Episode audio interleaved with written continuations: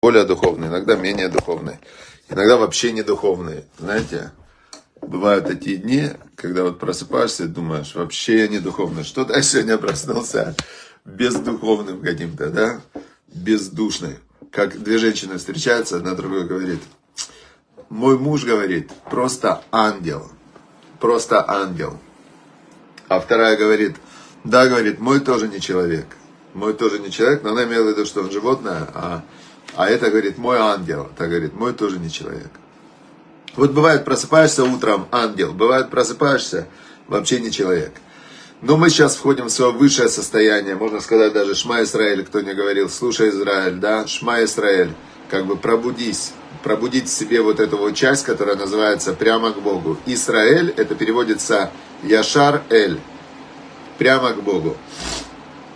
Все, Шма Израиль или Исар Эль, это тот, кто как ангел у Бога, да? То есть в любом случае это приближение. И войдя в это состояние, сказав Шма Исраэль, мы продолжаем изучать, продолжаем изучать молитву, которая называется «18 благословений», или второе ее название «Амида». Это главная еврейская молитва, в которой, э, значит, прямо про нее написано в Талмуде, в трактате Проход, что когда ты ее молишься, даже если даже если змея обвилась вокруг твоей ноги, нельзя останавливаться. А, Талмуд, вот я вам сейчас кусочек покажу, как мыслит Талмуд. А, Талмуд говорит, а если на тебя царь, значит, на, ну, не царь, какой-то будет ехать там бандит, да, с мечом, и он, а, значит, и ты стоишь, молишься, а он тебя может убить, то что? Змея, если обвелась, нельзя прерваться, а бандит, если есть какая-то опасность, не просто можно, а нужно прерваться.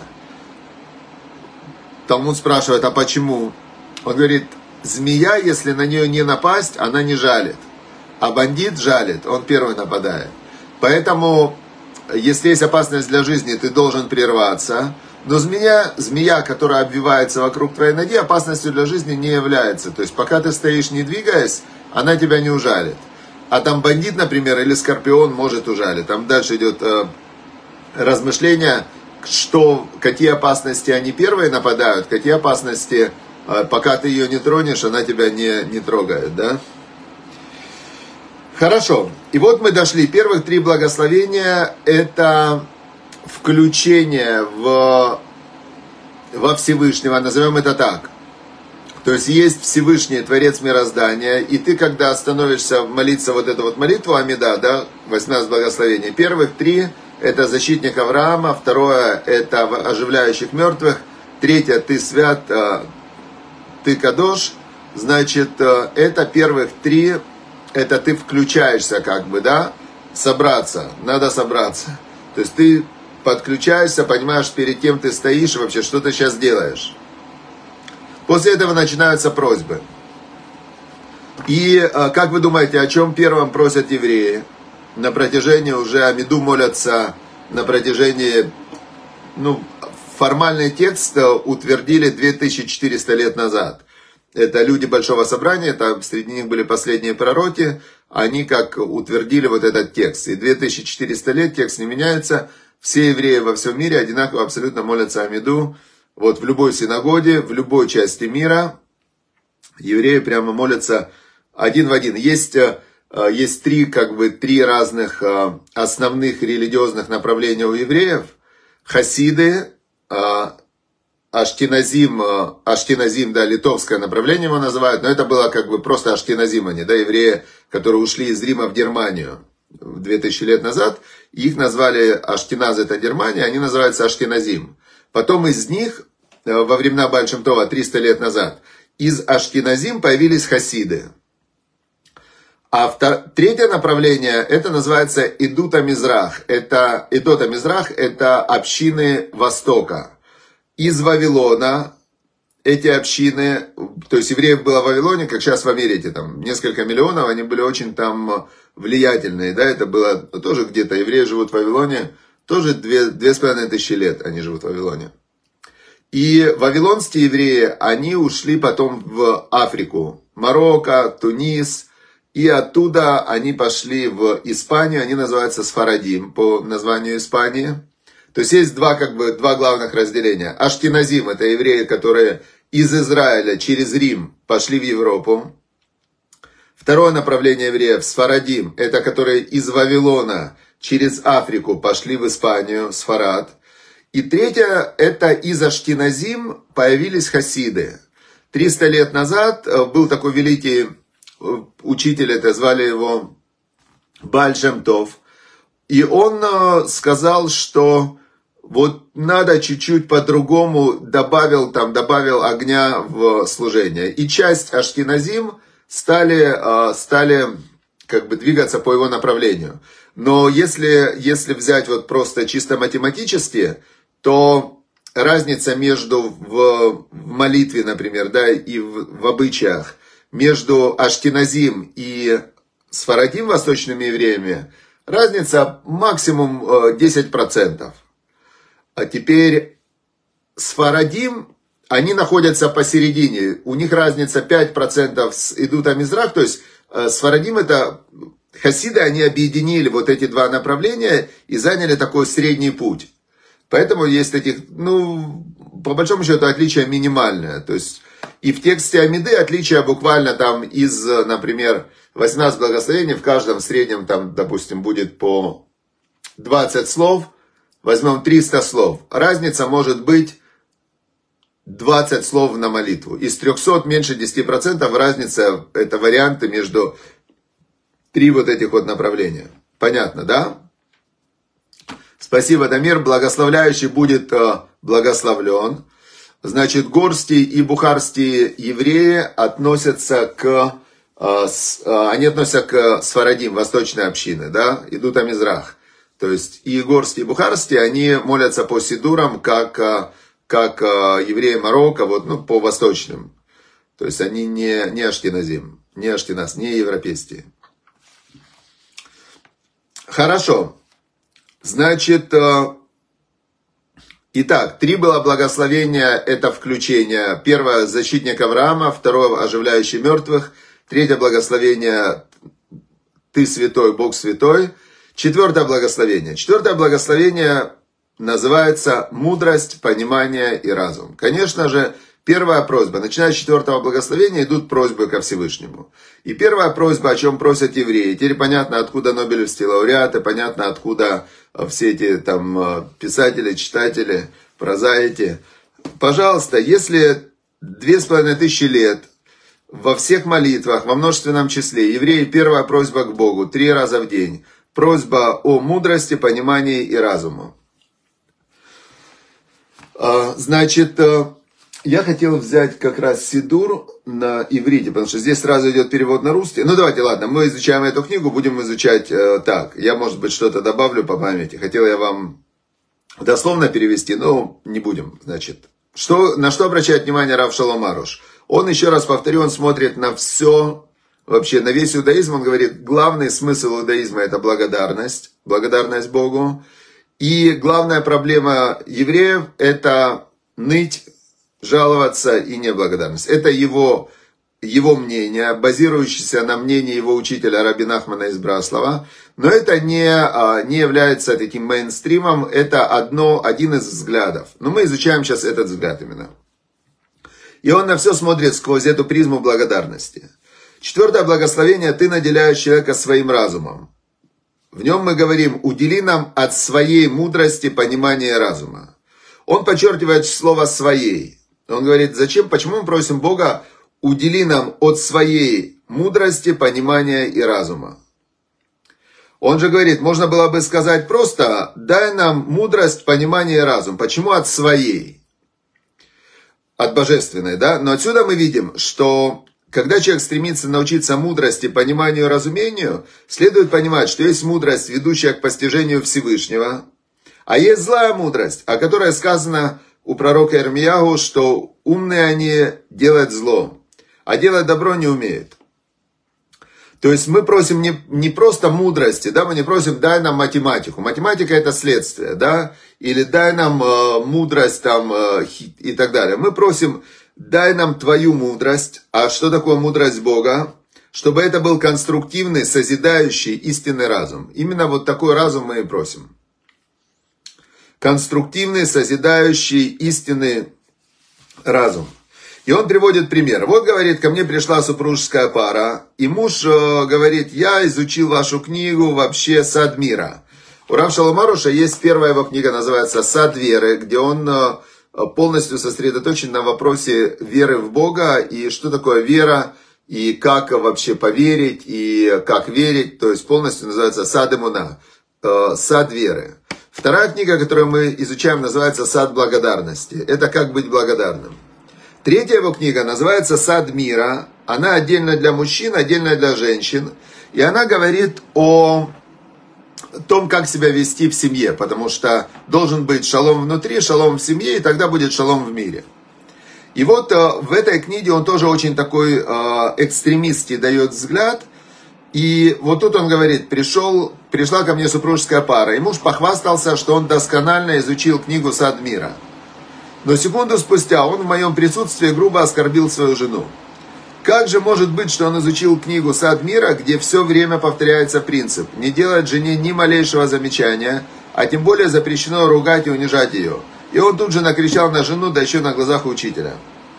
Значит, и он говорит, что э, есть просто мудрость, а есть божественная мудрость. И нужно просить у Бога озарить истину в каждой книге, э, чтобы ее постичь. Потому что э, есть в Мишле царь Соломон, мудрейший из людей, он сказал так, «Видал ли ты человека мудрого в глазах своих? У глупого больше надежды, чем у него». И царь Соломон, он говорит, что мудрый в собственных глазах хуже, чем глупец. Почему? Потому что бывает, что человек, вот он, э, значит, шибко умный, да, шибко умный такой. И он настолько умный, что он, э, так он думает про себя, что он полностью закрыт вообще для здравого смысла даже. В Талмуде в самом начале, в трактате Брахот, говорится такое прямо высказывание. Приучи свой язык говорить «я не знаю». Эниюде. Почему? Потому что абсолютного знания в этом мире нет. Как мы уже много раз я повторял, что слова, любые слова, это всего лишь попытка описать какую-то реальность, истину. То есть слово это некое описание чего-то, и слово никогда не является тем, что оно описывает. То есть э, жареная картошка, слова, это не равно жареной картошке. То есть, как бы я ее не пытался описать, мои слова являются всего лишь э, некими такими попыточками, ярлыками описать реальность, которая жареная картошка. Так это картошка. То есть мы даже картошку, слова не соединяются с картошкой. Слова это описание картошки. Да, это каждый может понять. Так, э, когда человек претендует, что он знает абсолютную истину, он похож на одного отца, который обучал своего сына и говорит, сынок, абсолютной истины не бывает. Не бывает. Тот человек, который говорит, что он знает абсолютную истину, что он, э, как сказать, обладает абсолютным каким-то истинной правотой, так этот человек, он дурак. Он, скорее, он дурак.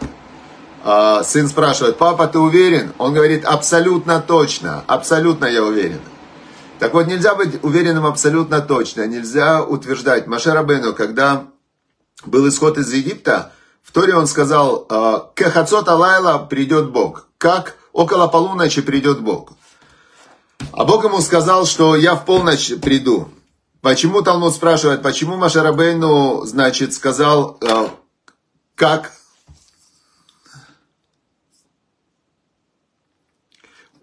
прервался телеграм, я сейчас включу тоже, да. Почему Машарабейну сказал около полуночи? Если Бог ему сказал точно в полночь. Сейчас, э, я думаю, видите, какая техника, да? Сегодня. Отличная техника, спасибо Всевышнему. Всевышний знает, знает, кому что надо слышать. Может быть, кому-то не надо было слышать то, что я рассказал. Хорошо.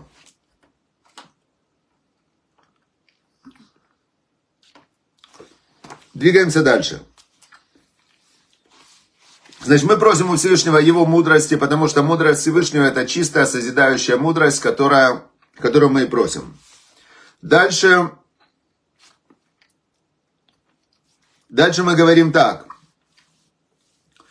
А, по-настоящему мудрый человек это тот, кто смиренный, тот, кто знает, что он не знает, ему как раз и открывается больше всех. Потому что человек, вот смотрите, я вам сейчас нарисую. Вот есть, э, вот есть человек, например, да, на доске. Вот есть человек, видно? Так, видно. Вот есть человек, вот это называется «я знаю». Вот он что-то знает. Вот здесь вот у него идет «я не знаю». Правильно? То есть он, например, человек знает, что есть Китай. Он знает. Если он знает, что есть Китай, он знает, что он не знает китайский язык. Точно. Теперь, а, а вот тут называется «я не знаю, что я не знаю». Я не знаю, что я не знаю. Например, есть э, такие острова Антигуа и Барбуда. Если человек никогда не слышал про такие острова, он не знает, что он не знает, что есть острова Антигуа и Барбуда. И тем более он не знает, что он не знает язык, на котором там говорят. Потому что если он не знает, что есть такие острова, он в жизни никогда не мог даже представить, что там есть какой-то язык. Потому что для него островов-то нету. Понятно. Теперь, чем э, больше знает человек, чем больше он знает, тем больше он соприкасается с площадью своего незнания. Например, человек, который не знает математику вообще, он не знает, что он не знает алгебру. Но когда он знает математику, ему потом говорят, а дальше идет алгебра. Хорошо, человек, который не знает ни математики, ни алгебры, он тем более не знает, что он не знает высшую математику. Он даже не знает, о чем там говорится. Он, у него понятия нет вообще, что есть еще какая-то высшая математика. Он и низшую математику не знает. Понятно, да, идея? Поэтому человек, который говорит, я все знаю, он, э, он э, очень глубоко заблуждается. И самое здесь обидное, что он и не узнает. Потому что если он уверен уже, что он знает, что он там развитая обезьяна, то он уже закрыт для знания о том, что он божественная душа. Если он говорит, ну я, есть теория, в принципе я слышал, что я обезьяна развитая, где-то слышал, Дарвин сказал. А Дарвин откуда знают? Не, ну я не знаю. А когда Дарвин жил? Да я не знаю, когда Дарвин жил. Что ты пристал? Если человек, он знает, что он не знает, тогда он э, открыт. Он говорит, интересно, а какие еще есть теории? Раз, два, три, четыре, пять. И что каждая теория говорит? Раз, два, три, четыре, пять. А что говорит Тора? Тора говорит вот так. Интересно. И значит, если я верю в Тору, то у меня открывается возможность вечную жизнь. Интересно. Если я верю в Дарвина, то что? Ничего. Если я верю, что, что есть такой человек интересный, значит, э, он был журналист и хотел денег заработать. И он, значит, э, основал секту, которая, он говорит, я знаю, что Землю создали инопланетяне. И они со мной вышли на контакт. Рафаэлит, его звали Рафаэль. Можете погуглить, есть э, секта Рафаэлитов. Он говорит, и они вышли со мной на контакт, представляете? Главного у них зовут этого инопланетянина Элоким, всесильный. Значит, а, а, помощников его зовут Серафим, Гавриэль, там все. Он взял просто, пересказал Тору, так, ну, упрощенно, потому что он журналист, он послушал пару уроков и пересказал это все. Но, говорит, они только со мной вышли на контакт, и те, кто в меня поверят, э, значит, спасутся. Эти люди говорят этому журналисту, а как говорят спастись-то, как?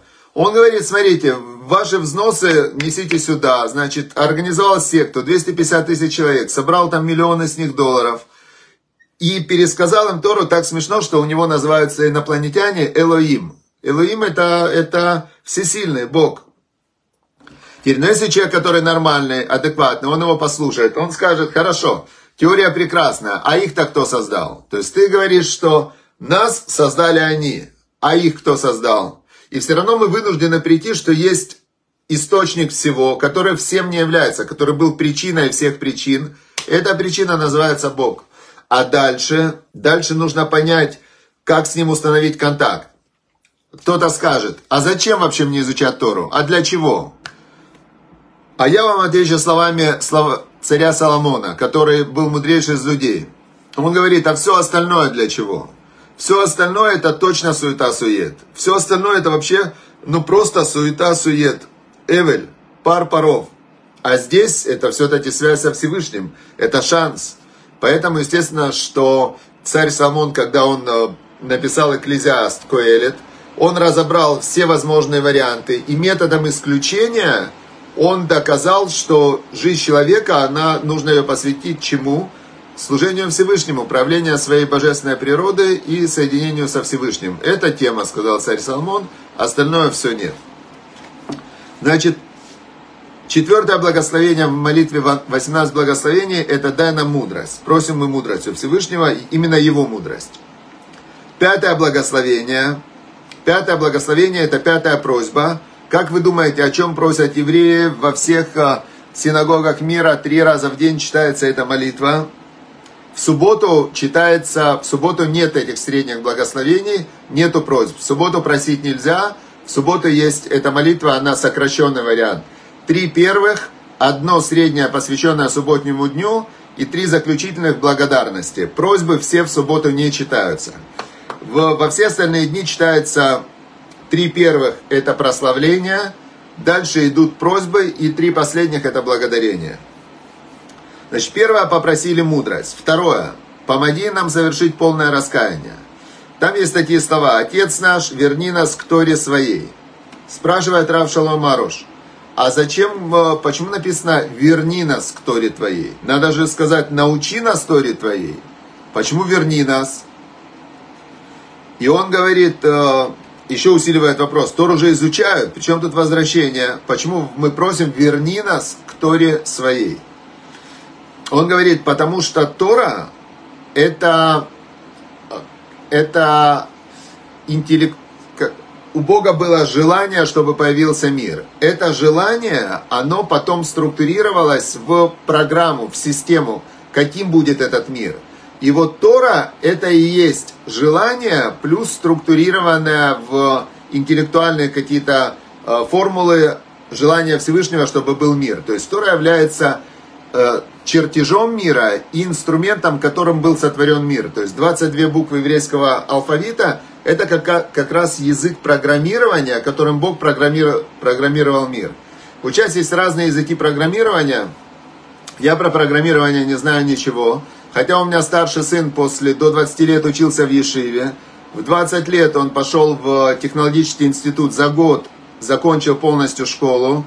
И после этого поступил на программирование в армию, там, он, ну, у него очень хорошо работает голова, его взяли в армию на программирование, и сейчас он э, там в армии очень, ну, программирует там в самых-самых таких вот э, Э, армейских делах, да, и вот он, значит, программист, но я не понимаю вообще ничего, как он пишет программный код, что за значки, что там за... Как это можно писать какие-то значки, а потом работает компьютер? Как можно писать значки, появляется программа, появляется там... Я не понимаю, как нолики и единички делают фильмы, которые мы смотрим, или сериалы, как они летают по воздуху. Я не понимаю. Я спортсмен, не, мне это вообще непонятно. Теперь Тора это 22 буквы, которыми Бог программировал мир. То есть вся вот эта реальность, она вышла из Торы, и Тора это некие формулы. Поэтому, когда мы говорим «верни нас к Торе своей», то когда ты соединяешься со Всевышним через Тору, то она тебя создала. То есть это не то, что ты ее выучил, а ты просто изнутри открываешь то, что тебя внутри соединяет со Всевышним через душу. Поэтому те вещи, которые вот если человеку заходит Тора, это значит, что у него есть внутри близость со Всевышним, и а, значит, а, если у человека заходит Тора, то значит у него есть внутри очень сильно проявленная, то есть он осознает свою связь со Всевышним. Буква называется это а, алфавит один и тот же, арамейский и иврит. А, сказать, что мир создавался именно словами, ну вот какими словами, есть книга, называется Сефер Яцера, книга создания. Эта книга по Кабале, ее написал, по-моему, Авраам, приписывается она или первому человеку, Адам Решону, или Аврааму. И там говорится, как этими 22 буквами Бог сотворял мир. Я открывал эту книгу, мне как программирование вообще ничего не понятно. То есть просто ничего не понятно, но там, э, а может быть, кому-то будет понятно. То есть это называется Сефер и Цера. Значит, в пятом благословении мы просим, верни нас к Торе своей, и, а, значит, приблизь нас к служению Тебе. Он говорит, что такое служению? Карвену это как курбан. Курбан как жертвоприношение и приблизь нас к себе, через что мы приближаемся, через благодарственное жертвоприношение, через э, благодарность. И он говорит, мы просим, верни к себе нас, искренне раскаявшихся, и мы просим, чтобы благодарение – это основа раскаяния, и с его помощью можно удостоиться раскаяния в любви. Шестое благословение идет, э, мы просим его о прощении, значит, просим о божественной мудрости, дай нам от мудрости твоей. Второе, верни нас к Торе своей и к служению тебе, чтобы мы с тобой были соединены на интеллектуальном уровне через изучение Торы и на уровне действий, намерений и желаний через выполнение заповедей. Это и есть служение, да? Молитва это тоже. То есть Человеком управляет его намерение. И мы просим у Всевышнего, чтобы он нам уделил от своей мудрости и дал нам намерение, вернул нас к Торе своей и к служению своему. Дальше мы просим у него шестое благословение, прощения и искупления. Отец наш, прости нас, ибо грешны мы, Владыка, помилуй нас, ибо виновны мы, и так далее. Взгляни на наши муки, заступи за нас, пошли нам скорое избавление. Значит, э, в чем состоит основное убожество мучения? Мучение спрашивает э, Рав Шаламаруш. Он говорит, мы просим, чтобы он нас простил за наш грех и увидел наше мучение и так далее. Э, и послал скорое избавление. Он говорит, в чем, о чем мы просим? Он говорит, в чем состоит главное убожество и мучение? В неблагодарных мыслях в нытье. Когда человек видит мир в негативном свете. Это одновременно ужасное скудоумие. Человек, который видит негатив вокруг себя, это он говорит, это скудоумие. Чего ты вообще мучаешься? Это как все время себя царапать. Если у тебя что-то плохое, если у тебя что-то хорошее, чего ты копаешься в этой ложке дегтя, и еще и жалуешься, и портишь себе жизнь, и усиливаешь, да? Значит, а, как есть песня Don't worry, be happy. Он говорит, если у тебя есть какая-то проблема, не удваивай ее, когда ты за нее беспокоишься слишком, и ты э, жалуешься. Не удваивай ее. То есть ты ее делаешь double, когда ты э, на ней слишком зависаешь. А некоторые ее не делают double, некоторые ее... Есть проблема, например, у человека. Если у него 99% ну, то, что у него получилось, и работает так, как он хочет, и одна вещь не работает. Что делает человек? Он эту одну вещь, которая не работает, он из нее делает 100% в своей жизни. Все. И он, значит, в нее погружается и рушит свою жизнь. Так он говорит, это скудоумие, когда человек неблагодарный, ноет и видит мир в негативном свете. Это одновременно ужасное скудоумие, а также невероятное мучение и мыторство. Потому что все страдания происходят от нытья, заставляющего нас рисовать всю нашу жизнь в мрачных красках. И поэтому мы просим э, у Всевышнего, чтобы в этом именно мы должны раскаяться, и тогда придет полное избавление, полное избавление, когда мы будем его благодарить, прославлять, и все будет хорошо. Следующее будет седьмое благословение, это мы завтра будем изучать, полное исцеление. Дальше идет просьба о полном исцелении. Но перед тем, как мы просим Всевышнего о физическом полном исцелении, обратите внимание, вначале мы просим разум, чтобы мы выстроили правильно жизнь. Потом мы просим, второе, что мы просим после разума, вернуться к Торе и вернуться к заповедям, чтобы на духовном уровне соединиться со Всевышним. Третье, мы просим, э, раскаиваемся в том, что мы раньше делали не так и загнали себя в ситуацию, в которой физическая болезнь является следствием. И потом будет следующее благословение, это просьба, чтобы Всевышний убрал болезнь. Понятно, да? Это очень прямо выстроено так по ступенечкам. Завтра мы это узнаем. И, э, значит, сегодня мы чуть затянули за поломок, э, но книга, книга Равзеля Гаплистина, он здесь дает нам очень хороший совет. Простой такой все. Он говорит, э, что why not do it with joy? Почему не делать это с радостью? Он говорит, многие люди жалуются, что вот им то не нравится, это не нравится, работа не нравится, всякая рутина им не нравится. Он говорит, и что? Ты же все равно должен ей заниматься, ты не можешь ее избежать. Не можешь избежать работы, если тебе она, ну, если не можешь, действительно не можешь. Так что ты и работаешь и жалуешься? Он говорит, добавь туда радость. То есть, если ты не можешь это не делать, то делай это с радостью, говорит он нам, такой совет, как стать счастливым. И приводит варианты. Первое, ты можешь всегда включить хорошую музыку. Если, ну, не всегда, очень часто включить хорошую музыку и из этой рутины, там, посуду можешь, выбираешь, можно это делать под музычку. Второй, он приводит там пример одного человека, который работал клерком. И он говорит, вот я работаю в офисе, скукотища, все. Но я решил, что каждый мой, мой контакт с человеком, с каким-то, да, в течение дня, я буду делать из этого контакта праздник.